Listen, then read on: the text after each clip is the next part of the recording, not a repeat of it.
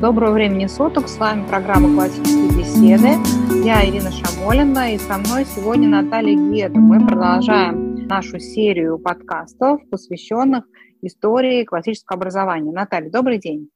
Здравствуйте, Ирина.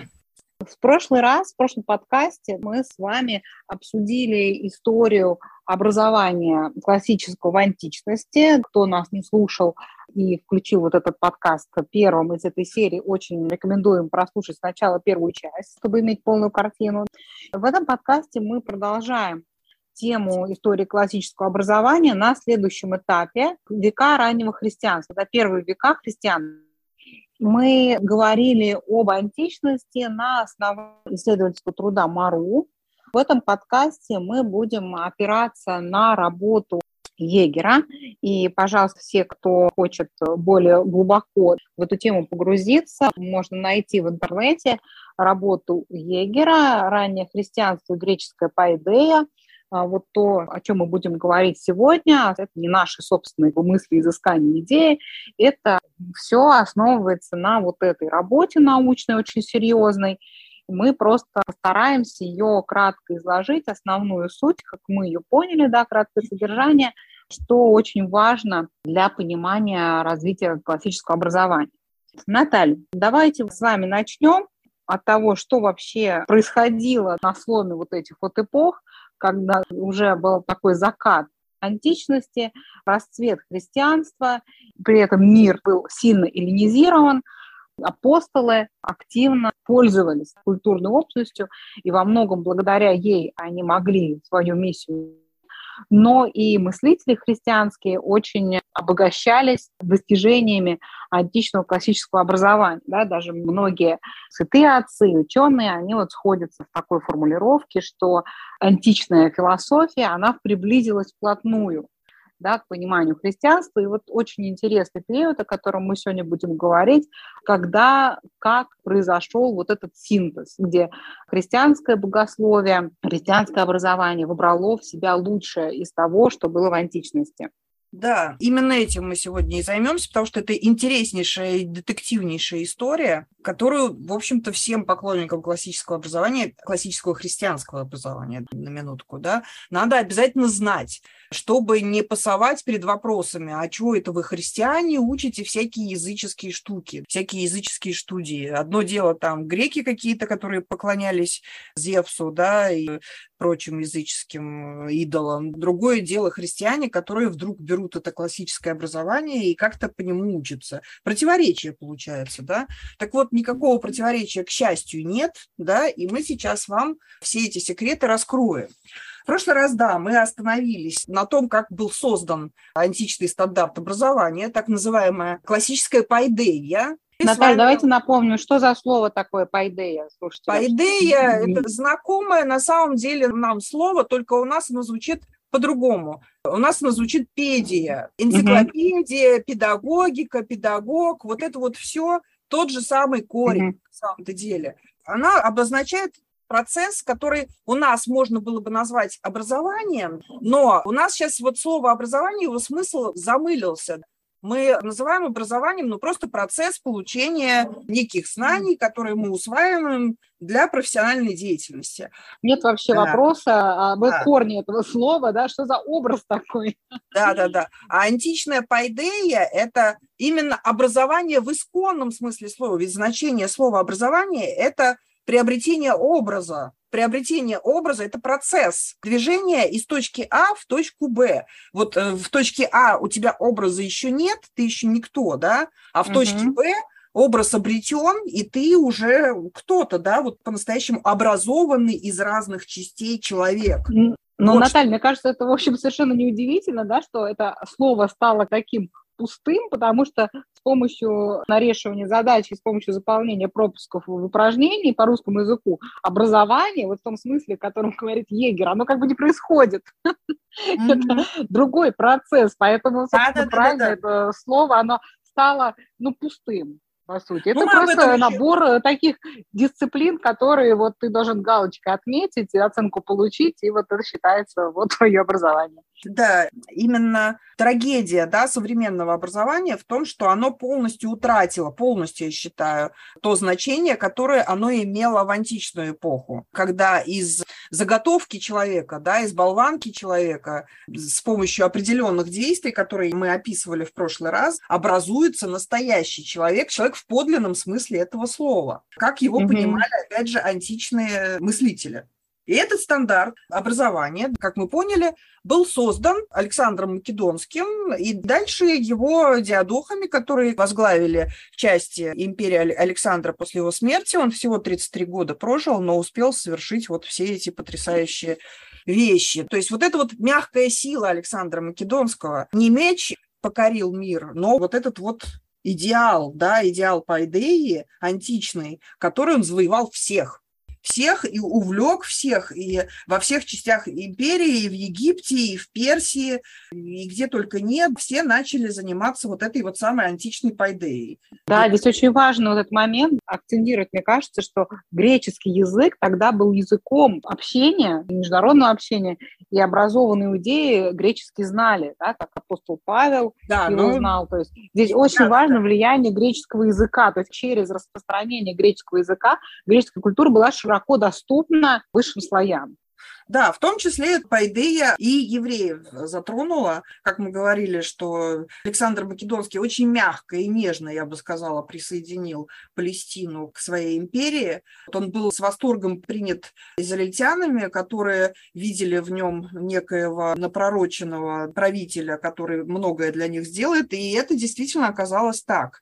Это такое самосбывающееся пророчество. Евреи встретили восторженно Александра, потому что пророки о нем предсказывали, да, Александр был так польщен вот этим жарким приемом израильтян, что он немедленно подарил им всяческие вольности и послабления, и, в общем, они расстались довольны друг другом до смерти. Александр никогда их не притеснял ни в чем, да, то есть они могли по-прежнему отправлять свою религию, оставил им все их систему управления, освободил от налогов на какое-то там время. Благодарные евреи с удовольствием восприняли вот этот вот стандарт образования, который оказался достаточно близок к тому, что в их синагогах было было на самом-то деле.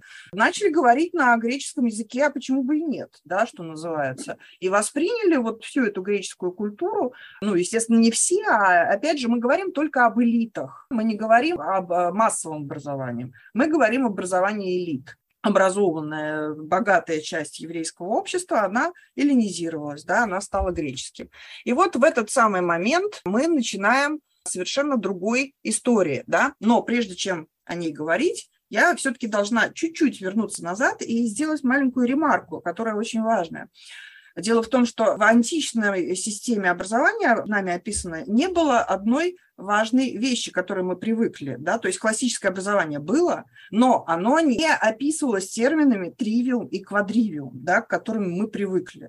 Вот это важно. Да, да это термины, да, уже средневековые, ближе Совершенно к верно. Они возникли угу. в европейском средневековье, и придумал угу. их ни много ни мало, как блаженный Августин. Да, вот он да это было такое переосмысление классического образования. Да, совершенно верно. Выстраивание да, в такую систему. Да, потому что в переводе с латыни что значат эти термины? Это значит три пути и четыре пути. Mm-hmm. Да? А три пути и четыре пути к чему, да, вот пути, они всегда ведут откуда-то куда-то, правильно? Правильно. И это совершенно другая концепция, которой не было в античности, там не было путей. Там была пайдея, процесс, который похож на процесс формирования скульптуры из глины или отсекания кусков у статуи. Берется неограненная дикая глыба камня, из нее отбиваются куски, выступает прекрасная античная скульптура. Это процесс, но это не путь.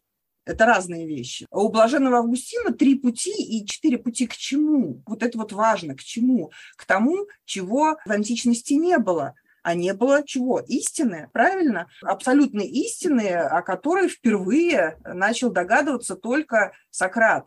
Три пути, мы прекрасно знаем этот э, термин, тривиум, мы знаем, что в него входит. В него входит грамматика, риторика и логика. Грамматика и даже грамматическая ступень образования уже в античности была. Риторика и даже риторическая ступень тоже была. Но при этом не было логики в нам известном таком... Не было такой разработанной, да. разработанной вот, да, логика вот, вообще не была... логики, как мы ее да, она знаем не был... сейчас. Да. Она была, во-первых, логика частью философии, во-первых, да, а философия это была финальным ступенью образования, она была после риторики. И вообще она была не тем, что мы сейчас подразумеваем. Логика это была логос, да, это была просто словесность, первая ступень филологии, некое словесное выражение образа мира. Вот, что такое была логика. Ну, это как бы было, так скажем, начало логики, да, как мы пользуемся топосами Аристотеля, диалект, ну, диалектические, да, да вопросы. Да диалектические вопросы, но как системы, вот а, то, что мы сейчас изучаем, науки, да, в учебниках там, формальной и неформальной логики,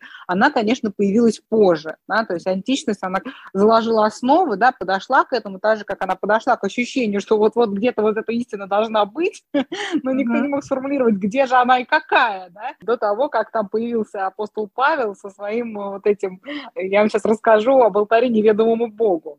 Но это чуть позже, да. Я вот просто считаю, что да. отправная точка да. для логики в нашем понимании, для формальной логики, это диалог Протагора и Сократа, о котором я упоминала в прошлом подкасте. Сейчас я его хочу целиком прочитать и прокомментировать, потому что именно в этот э, момент, собственно, формальная логика и возникла, как я понимаю. Вот как он звучит, коротенький совершенно диалог. Протагор говорил, истина относительно, это вопрос мнения. Сократ спросил, ты хочешь сказать, что истина всего лишь субъективное мнение?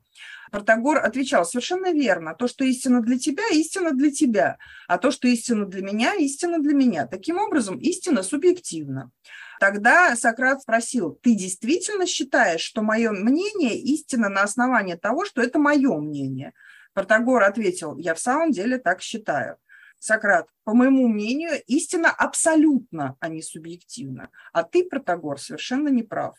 И так как это мое мнение, ты должен допустить, что это истина в соответствии с твоей философией. Тогда Протагор признался, ты совершенно прав, Сократ. Надо сказать, что Протагор здесь э, интеллектуально честен. Он признался в том, угу. что Сократ загнал его в угол. В логический тупик. Да, воспользовавшись его ошибкой, да, это хрия угу. не про то, что такое абсолютная истина. И есть она вообще или нет, это не про это, да, а про то, что как важно четко формулировать свои тезисы. Про формальную угу. логику, которую систематически изложил впервые только Аристотель через 150 лет. Именно Аристотель сам термин логика начал вот в современном смысле использовать, а раньше этого не было. Потому что Сократ, что он сделал? Он переспрашивает сперва Протагора, ты действительно считаешь, что мое мнение истинно на основании того, что это мое мнение? Протагор говорит, да. Если ты признаешь нечто истинное на основании моего мнения, это все меняет, потому что Сократ сказал не о том, что его мнение оказалось мнением об абсолютной истине, то есть о том, что угу. не есть Протагор и не есть Сократ о том, что есть угу. абсолютная истина. И Протагору да. пришлось признать существование абсолютной угу. истины, несмотря на то, что шаг назад он признавал только частное мнение Сократа. Да? То есть это детский мат, философский детский мат, на самом деле мат в два хода. И Протагор был побежден, но побежден он был не потому, что Сократ ему показал, что такое абсолютная истина, и он согласился, а просто вот логически он не может ничего сделать в этой ситуации чисто логически. Он да. признал, что с этого момента началась формальная логика. То есть тот самый тривиум, он сложился после этого разговора Сократа с Протагором, который говорил о том, что человек – мера всех вещей. Надо сказать, что и предметы, которые в квадривиум входили, уже были в античности к этому моменту. Уже была и арифметика, и музыка Пифагора, да, и геометрия Евклида была, и астрономия Птолемея и Ратосфена. Все это было, но все это не было квадривиумом, да, то есть четыре четырьмя путями, которые ведут к истине. Это просто были uh-huh. такие занятия для производства, опять же, вот этого совершенного человека, да, совершенно мыслящего человека. То есть целеполагание разное. В античности образование – это создание идеального человека, то есть полководца, воина, правителя, законодателя,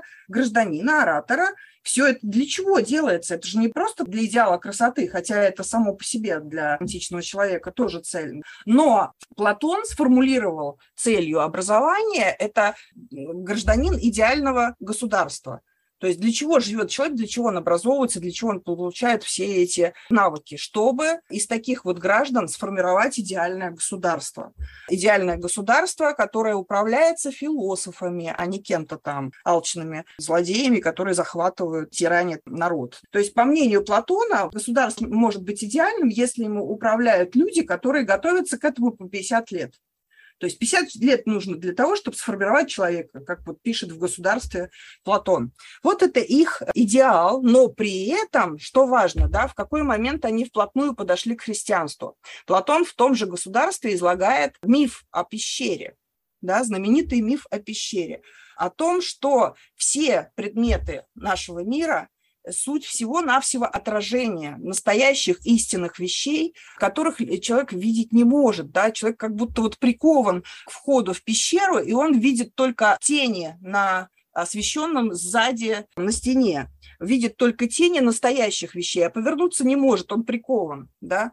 Он прикован, он не может повернуть голову. Поэтому он вынужден видеть только тени неких вещей. И он признает, что та идеальная система управления, которую он описывает в своем трактате философском, это всего-навсего тень подлинного царства, да, подлинного государства и подлинных каких-то принципов управления. Тень истины той самой, содержание которой ни он, ни Сократ не знали и даже не брались думать, что это такое. Просто она есть, а какова она, они не имели никакого представления, и это была вершина вершина античной философии. Выше нее до Рождества Христова так никто и не поднялся. А вот после Рождества Христова все изменилось. Мне очень нравится это высказывание, относящееся к этому периоду, да, что я знаю, что я ничего не знаю, но многие не знают даже этого. Но это тоже Сократ. Ну. Ему приписывают, по крайней мере. Да, ему приписывают Сократ, да, это очень показательно. Они в развитии своей мысли, они пришли к пониманию того, что есть там что-то очень uh-huh. значительное, что они не знают. Но остальные люди не знают даже этого. Да-да-да-да-да-да. Ну так вот, и Егер э, Вернер, да, в раннем христианстве греческой Пайдеи, он вот этот вот путь который прошла Пайдея от Сократа до наших дней, да, по сути, но описывает только первые шаги на этом пути, до конца четвертого столетия угу. нашей эры, до святых отцов каппадокийцев. Но этого, в принципе, уже вполне достаточно для того, чтобы даже самый предубежденный и самый подозрительный христианин убедился в том, что действительно христианское образование прошло все ступени очищения и преобразования. Вот сейчас вот эти ступени мы обозначим. Итак, еще раз, все началось с Александра Македонского, евреев, да? Uh-huh. Евреи у нас христианизировались, начали говорить по-английски, ой, по-английски, простите, по-гречески, да? Тут выяснилось, что греки взяли у евреев гораздо больше, чем евреи у греков. То есть греки взяли, по сути, вот только вот саму систему образования, ну и те институты государственные, которые сами хотели, их никто ни к чему не принуждал. Mm, да, даже оговорились. Да, да. Иудеи взяли иудеи, у греков. Иудеи. Э, то, что хотели на самом деле. А вот наоборот, греки взяли у иудеев гораздо больше. То есть когда столкнулись две культуры, иудейская и греческая, греки увидели в евреях философский народ, как они назвали. Познакомились с Библией, которую перевели специально на греческий язык, и когда они с ней познакомились, они получилось, пришли... да. Угу Сепtuагинта, да, они пришли в восторг, потому что они увидели в этом философию. После этого назвали евреев философским народом. Греки взяли у евреев вот всю их ученость и весьма ею прониклись еще до Рождества Христова. А после того, как, собственно, появилась первая христианская община после смерти Спасителя, и появились арамейские Евангелия, которые, как известно, не сохранились, потому что евреи ревнивые, они не сохранили их, они их уничтожили, да, судя по всему. А вот греческие переводы Евангелий, они сохранились. Потому что в первую очередь вот эти вот Евангелия, они создавались для греков, которые хотели знать эту самую новую еврейскую uh-huh. истину ревнивые евреи не сохранили оригинали, первоисточники, а греки тщательно сохранили переписанные на греческом Евангелии. И это только самый первый шаг, да, то есть после того, как к общине присоединились все возможные иерусалимские иудеи, греки радостно начали присоединяться, потому что они увидели в этом, а что они увидели? Вот это вот уже следующая история, которая связана с апостолом Павлом да, но мы все знаем, что в деяниях апостол Павел попадает в Афины и перед афинским ареопагом выступает, ему задают философы, расположенные к нему, прошу заметить, да, все греки были весьма расположены к евреям.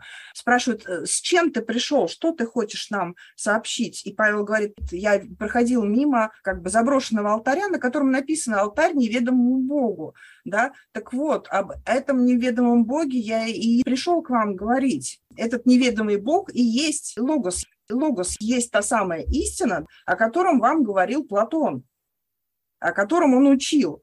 И это стопроцентное попадание в цель. То есть для греков вот абсолютно понятно, о чем он говорит. Наконец-то вот та самая истина, абсолютная истина, о которой говорил Платон, та самая тень на стене, она обрела какую-то форму. Это форма некоего еврейского пророка, никому неизвестного, но греки, они с пиететом относились к евреям. Они почитали уже Моисея. А тут неизвестный еврейский пророк, которого э, с радостью признали воплощением абсолютной истины. Наташа, мне кажется, здесь вот очень важный такой интересный акцент стоит сделать, что для проповеди, да, для ранней христианской проповеди апостолы использовали язык, да, не только в плане грамматики, да, греческий да, язык, да, да, а да, вообще да. вот в плане риторики, в плане ораторского искусства, да. греческую культуру, да, то есть они разговаривали с греком на понятном им языке.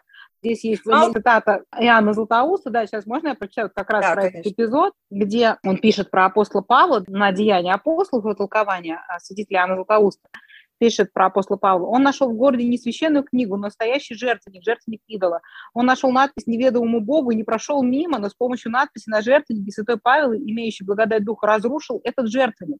Он не пропустил то, что написали афиняне и поклонники, но давайте посмотрим, какая польза от надписи. Он вошел в город, нашел жертвенник, на котором написано неведомому Богу. Что нужно было бы делать? Неужели он должен был беседовать из Евангелия, тогда насмешка, или из пророков, не поверили бы? Что же он сделал? Он побежал к жертвеннику и с помощью оружия врагов их победил. И это то, о чем он говорит. Для всех я сделался всем, для иудеев я был как иудей, для подзаконных был как подзаконный. Ну да. да. То есть они брали инструментарий ораторский, риторский, инструментарий греческий, и с помощью его вели проповедь. Да, да, да. Просто апостол Павел, он же был римским гражданином. Иудей, но при Образованным этом... очень. Гражданин. Образованный римский гражданин, и он все прекрасно знал и про логику, и про риторику, и про э, грамматику, говорил на греческом языке и использовал, что самое интересное, жанры, популярные жанры греческой словесности того времени. То есть то, к чему мы привыкли в Евангелии видеть, проповеди, деяния, послания, беседы, поучения, даже апокалипсис, видение, это все жанры греческой словесности того времени, популярные, на которые писали очень многие авторы. Ничего особенного. Они пишут то, что и так привыкли читать образованные греки и иудеи, и не только греки и иудеи, но и сирийцы, и египтяне, и, в общем, народы всей огромной Римской империи того времени, которая вся-вся-вся была грекоязычна. Возвращаясь про апостола Филиппа. После того, как апостол Павел заявил, что он пришел заявить истину, то какая именно истина? Эту истину уже раскрывает апостол Филипп. Я пришел в Афины не просто рассказать про алтарь неведомому Богу, а я пришел к вам открыть для вас пайдею Христа. И что это значит? Я просто рассказала о том, что христианство – это продолжение, прямое продолжение античного образования, логики Сократа, философии Платона, всего того, что они и так учили, но что как бы считали окончанием окончанием любой образованности, любой культуры. И тут приходит апостол Филипп и говорит, что Апайдея, это, оказывается, имеет продолжение, да, и вот Пайдея Христа – это продолжение классического образования. А он просто как бы взял и поменял центр этого, да, да? он сказал, что да. вот в центре вот этого всего, что вы делаете, это все очень хорошо, только в центре должен быть Христос, и вот тогда все будет правильно. Да, то есть образование, по идее Христа, это что? Это образование не для земного государства, а для небесного, для того самого Царства Небесного, о котором проповедовал Христос. И, да, а... поэтому мы любим тоже, да, у нас и в основах рисовать в центре, да, Творец, и вот на диаграммах вызовы, да, вокруг этих кружков, когда мы говорим Совершенно о научных верно. областях, писать, да, творец, это как бы не мы придумали. Апостол Филипп это придумал, да. Это, да, это дано до нас. Да. Земное царство – это бледное отражение подлинного царства истины. Точно так же по идее Христа описывал еще и другие отцы церкви. Но следующий – это, например, святой Климент римский, первый римский, ну не первый, но один из первых римских пап, он впервые вот сообщество христиан, да, назвал церковью, то есть эклесией. А эклесия у греков – это собрание граждан полиса на самом-то деле. А Климент Римский берет э, слово эклесия и превращает ее в собрание верующих, верующих почитателей Христа. Эклесия становится церковью, да, привычной нами церковью. Вот, тоже очень интересно.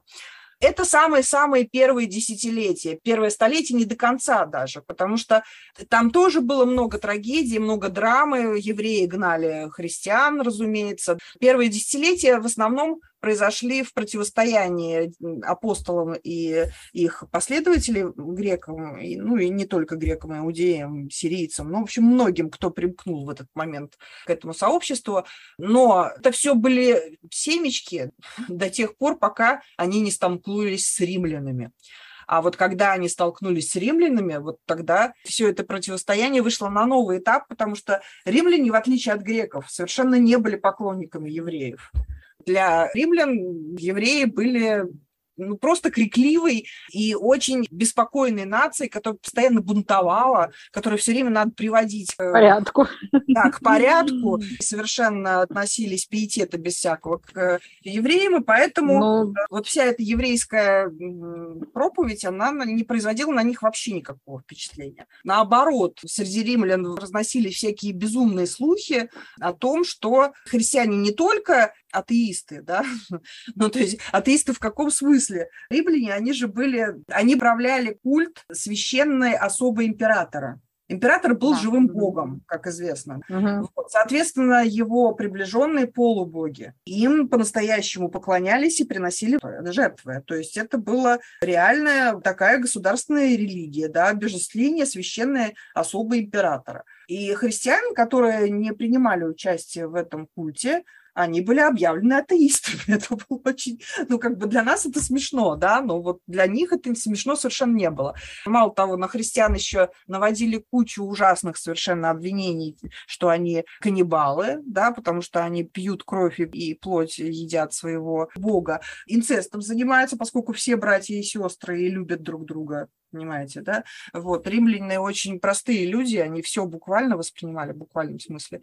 Поэтому э, против христиан возникла куча обвинений, и начались преследования, гонения эти. И что пришлось делать христианам? Пришлось заниматься апологетикой, да? Наиболее образованным из них пришлось выходить споры, вступать в споры уже с римлянами, с богатыми римскими магистратами, которые управляли правосудие, которые могли осудить, отправить на смерть э, кого-то из э, верных. Вот. Им приходилось стоять перед судьями, держать перед ними речи и защищать вот своих братьев и сестер. Наташа, давайте здесь немножко поясним по самому слову апологетика. Да? Апологетика это, да, это как бы защита некоторые концепции суммы, суммы учения. Апологетика имеет широкое значение. Да? Мы здесь имеем в виду именно христианскую апологетику, апологетику применения, конечно, к христианству.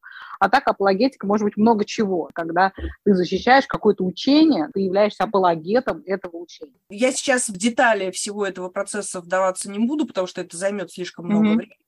Могу только сделать спойлер такой. В вызове 2 детям предстоит, в смысле не детям, а студентам предстоит ознакомиться с таким курсом дебаты по истории церкви. И вот там дети, ой, студенты, извините, они уж совсем не дети на вызове 2, знакомятся подробно вот со всей этой драматической эпохой и вникают во все аргументы одной стороны, другой стороны, потому что у нас дебаты, и выясняют, кто там прав, кто не прав, какой аргумент сильный, какой слабый. Предлагаю родителям потерпеть немножко. Обязательно вы все это в подробностях узнаете. Мы даже можем просто здесь упомянуть трех главных, да, таких самых выдающихся христианских апологетов. Да, да Филон Александрийский, Иустин философ, Квин Тертулиан. Вот и Ориген. И сейчас просто хочу перейти да, к тому, что апологеты, они излагали христианство не как религию. Да. Религией во времена римлян было почитание императоров. Вот что такое была религия. А христиане излагали свое учение именно как философию. Потому что по-другому они не могли как-то изложить последовательно свою позицию. Римляне, как бы ни, ни были они грубы по сравнению с греками, они все-таки имели представление и о Платоне с Сократом, и многие апологеты на это и ссылались. Вы же уважаете Платона и Сократа? Уважаем. А вы помните, что их казнили за атеизм граждан? Да, помним. Ну и как вы считаете, это хорошо было? Да нет, наверное, не очень. Таких людей замечательных казнили. Ну так а вы что с нами делаете? Да, то есть мы тоже пытались э, загнать их в некие такие логические логические тупики. Но это было не так уж и просто. С римлянами такие номера не проходили особенно. Ну, люди линейные слишком, да. Но при этом подавалось христианство как философия типа стоицизма. Стоицизм очень популярная философия в Древнем Риме. Например, Марк Аврелий, знаменитый император, в то же время очень яркий гонитель христиан, он был стоиком, да, и вот э, ему как раз преподносили христианство как разновидность философии стоицизма именно, но все равно. И он не пошел на это, все равно продолжал преследовать христиан, не получалось. Не получилось э, пойти по пути философии, на этом пути римляне не сдвинулись. Но, тем не менее, Филон, Тертулиан, Ориген, они все пытались изложить и излагали христианство римлянам как философскую систему. Но поскольку этот номер не прошел, да, надо, значит, было искать какую-то свежую историю, свежий э, путь. И вот этот свежий путь, он был открыт впервые Климентом Александрийским. Он тоже делает свою попытку изложить христианское вероучение, но он уже уходит от еще одной философии. Для римлян в лучшем случае христианство это была еще одна философия, и они находили ее слабой по сравнению даже со стоицизмом. Климент Александрийский идет дальше, и он, выделяя христианство из массы других философских систем, говорит, вот Платон Платон – это Моисей, говорящий на греческом языке. Его сочинение – это Ветхий Завет языческого мира. Есть две философии – греческая и еврейская, и они по Божьему замыслу друг друга дополняют. Причем греческая, она является предшествующей еврейской. Греческая философия – это типа пропевдевтика, подготовка несовершенной к подлинному знанию. А вот подлинное, истинное знание – это само христианство, да? но христианство уже не в человеческой форме, не в виде философии, а в богословской форме. И тут же возникает вопрос, а что является содержанием этой новой доктрины богословия? То есть, понимаете, до него богословие не существовало. Были мифы всевозможные, была философия, а богословия-то и не было. И вот оно возникает, богословие возникает. Возникает оно впервые в исполнении Климента и Оригена. У него очень много трудов, огромное количество, там тысячи совершенно книг. Из них дошли до нас немногие. Но даже то, что дошло, это стало основой всего богословия христианского на самом-то деле. Каждый последующий богослов так или иначе опирался вот на богословие Оригена. В чем оно заключается? В том, что Ориген описал впервые весь мировой процесс исторический, весь от начала до конца, как пайдею Бога, да, божественную пайдею. У него возникает впервые не человек как мера всех вещей, протагоров, да, а Бог мера всех вещей. И для Регина в центре всего Христос как учитель, который притворяет вот эту идею в жизнь. И Ориген видит следы Христа везде, во всей истории. Он находит обязательно события присутствия Христа. И здесь был Христос, и тут Христос, и тут Христос. Он это находит и показывает, как Бог учит, ну, только не одного человека, да, а все человечество, как он постепенно готовит это человечество к Христу, а затем после Христа готовит все человечество к спасению. Вот в этом, собственно, и есть богословие. Богословие – это наука, которая показывает, открывает человеку, как Бог учит все человечество к некой цели, которую он ему уготовил. Вот, в этом, собственно, и есть богословие, чтобы показать человеку пути Бога в его истории. Да, да, но само слово богословие, да, сам термин, это калька с греческого теология, теология, да, трактуется как слово от Бога, слово о Боге, слово к Богу, да, тео, Бог, логос, слово. То есть это ну, намного более широкое понятие, чем промысел Бога в истории. Собственно, начавшись с Оригена, ну, про Оригена мы также помним, что у него были серьезные богословские ошибки, такие как учение о всеобщем спасении, да, учение о предсуществовании душ. На Пятом Вселенском соборе его заблуждения были преданы анафеме, но часть его трудов и толкований православная церковь приняла и продолжает использовать поныне. Собственно, начавшись с Оригена, расцвета вот это богословие уже находит в трудах отцов Первого Вселенского собора в ходе войны с арианами. И это тоже, наверное, судьбоносно, потому что вот только-только пришел святой равноапостольный Константин Великий, да, спас христиан, освободил их от преследований, сделал христианство государственной религией, и вроде все, можно выдохнуть, расслабиться и жить дальше, да, практически как в Царстве Небесном. Так нет же, и тут же появляется ересиарх Арий, который нападает на православных и начинает учить людей какой-то ереси. Только вот с язычеством разобрались, и тут же в самом христианстве возникает вот такой враг. И это потребовало совершенно новых усилий. То есть врагов уже нет. С римлянами разобрались, с, с евреями, которые гонители, тоже разобрались. Нет, тут появились вот еретики в самой же церкви.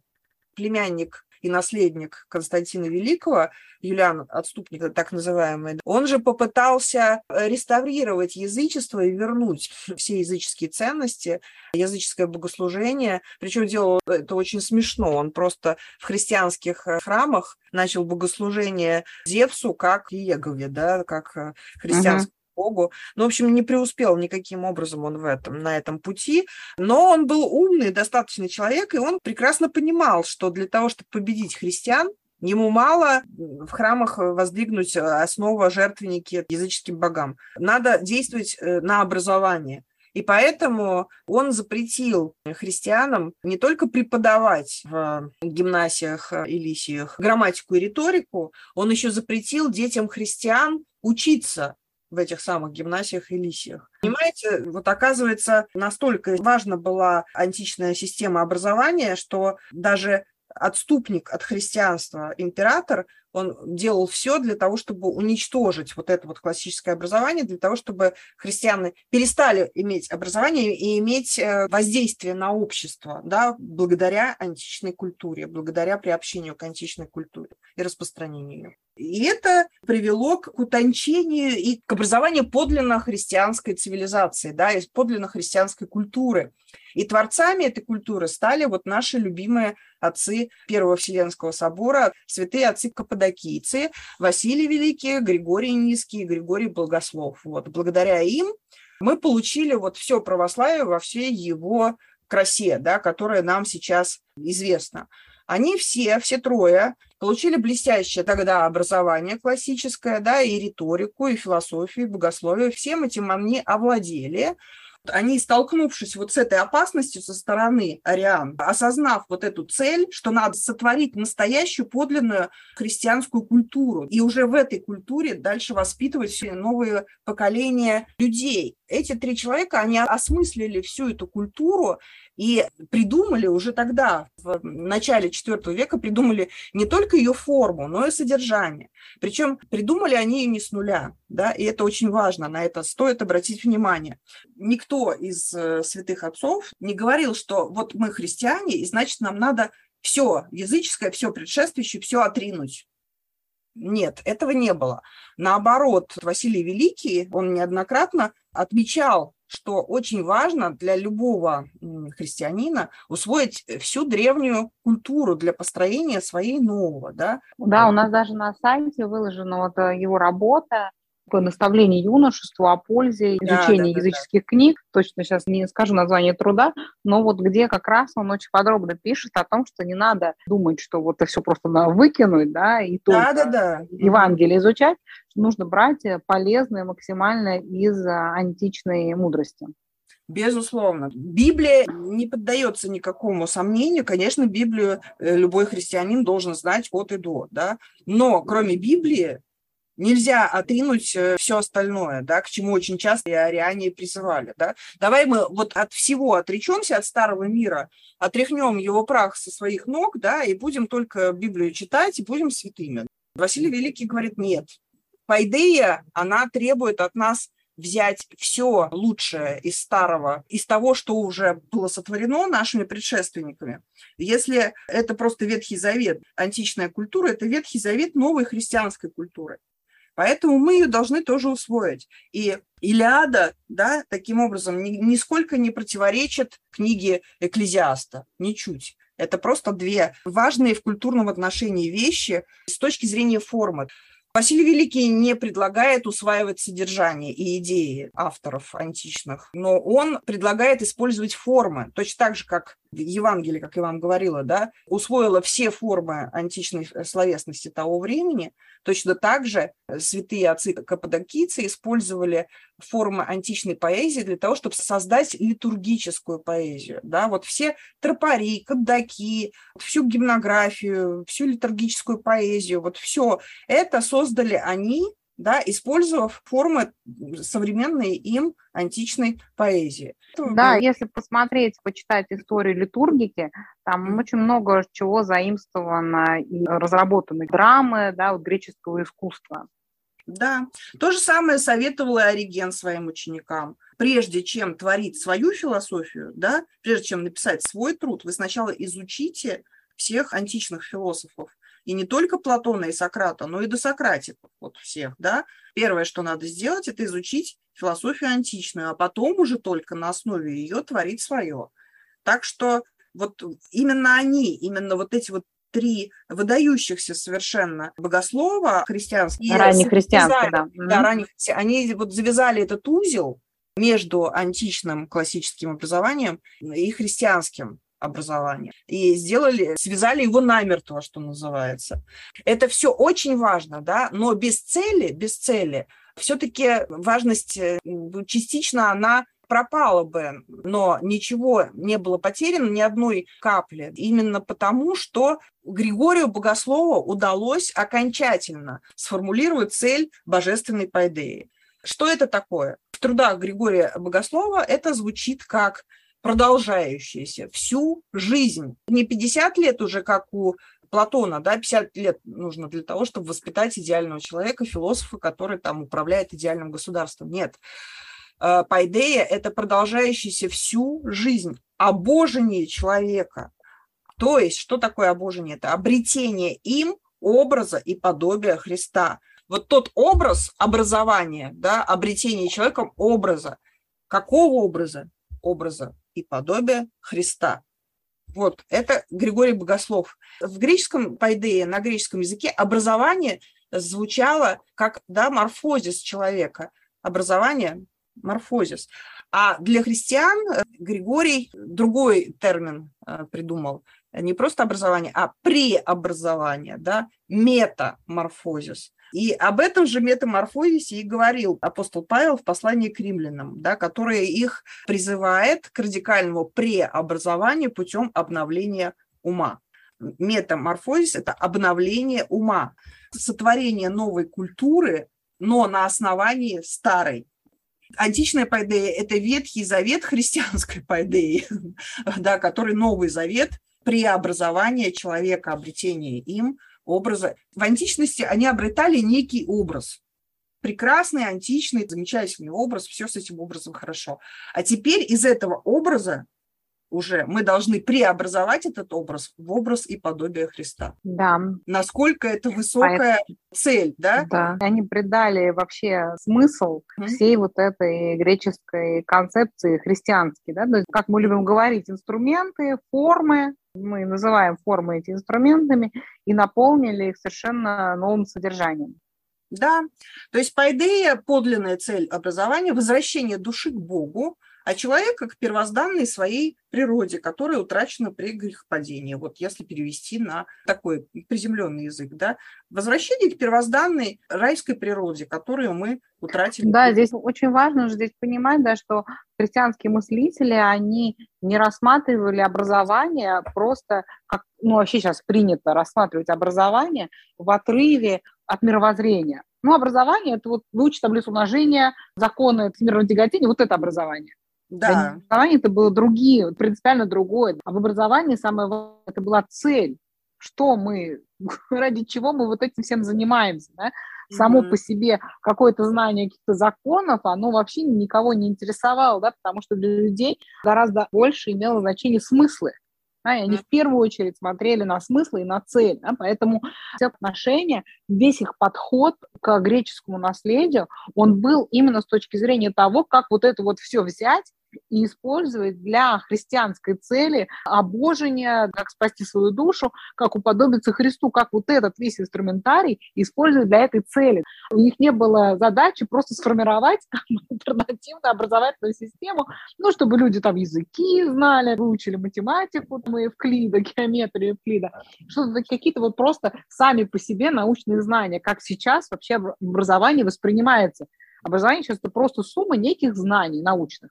Ну, для да, них это было не так, да? Да, то есть даже классическое образование для современного человека где-то даже понятнее, потому что, ну, хотя бы какая-то там цель более или менее близкая. Цель такая карьеристская, да? В чем ну да, подготовка учимся, учимся, или... учимся, да, для того, чтобы быть э, какой-нибудь там управленцем высокого уровня. Да, да учиться, учиться, уровня, учиться, чтобы быть управленцем высокого уровня. Сейчас, так скажем, в это вкладывается гораздо меньше морально-нравственных каких-то понятий, чем в античности, да, что должен был быть человек, которому все прекрасно и так далее, а да. просто для карьеры. Но Для это карьеры. действительно более Хоть понятно, чем, да. Да, да, чем вот это христианское образование, когда вот это вот все, карьера вообще все это выброшена, да, это вообще никого не рисует и никакого значения не имеет, кем там человек будет работать после этого образования. Это, это первый не... этап, это Ветхий Завет образования, да, да? получить а... какой-то образ для внешней града и мира, а подлинное образование – это преобразование ума и твоей человеческой природы для возвращения к Богу, да, вот, собственно говоря, вот оно.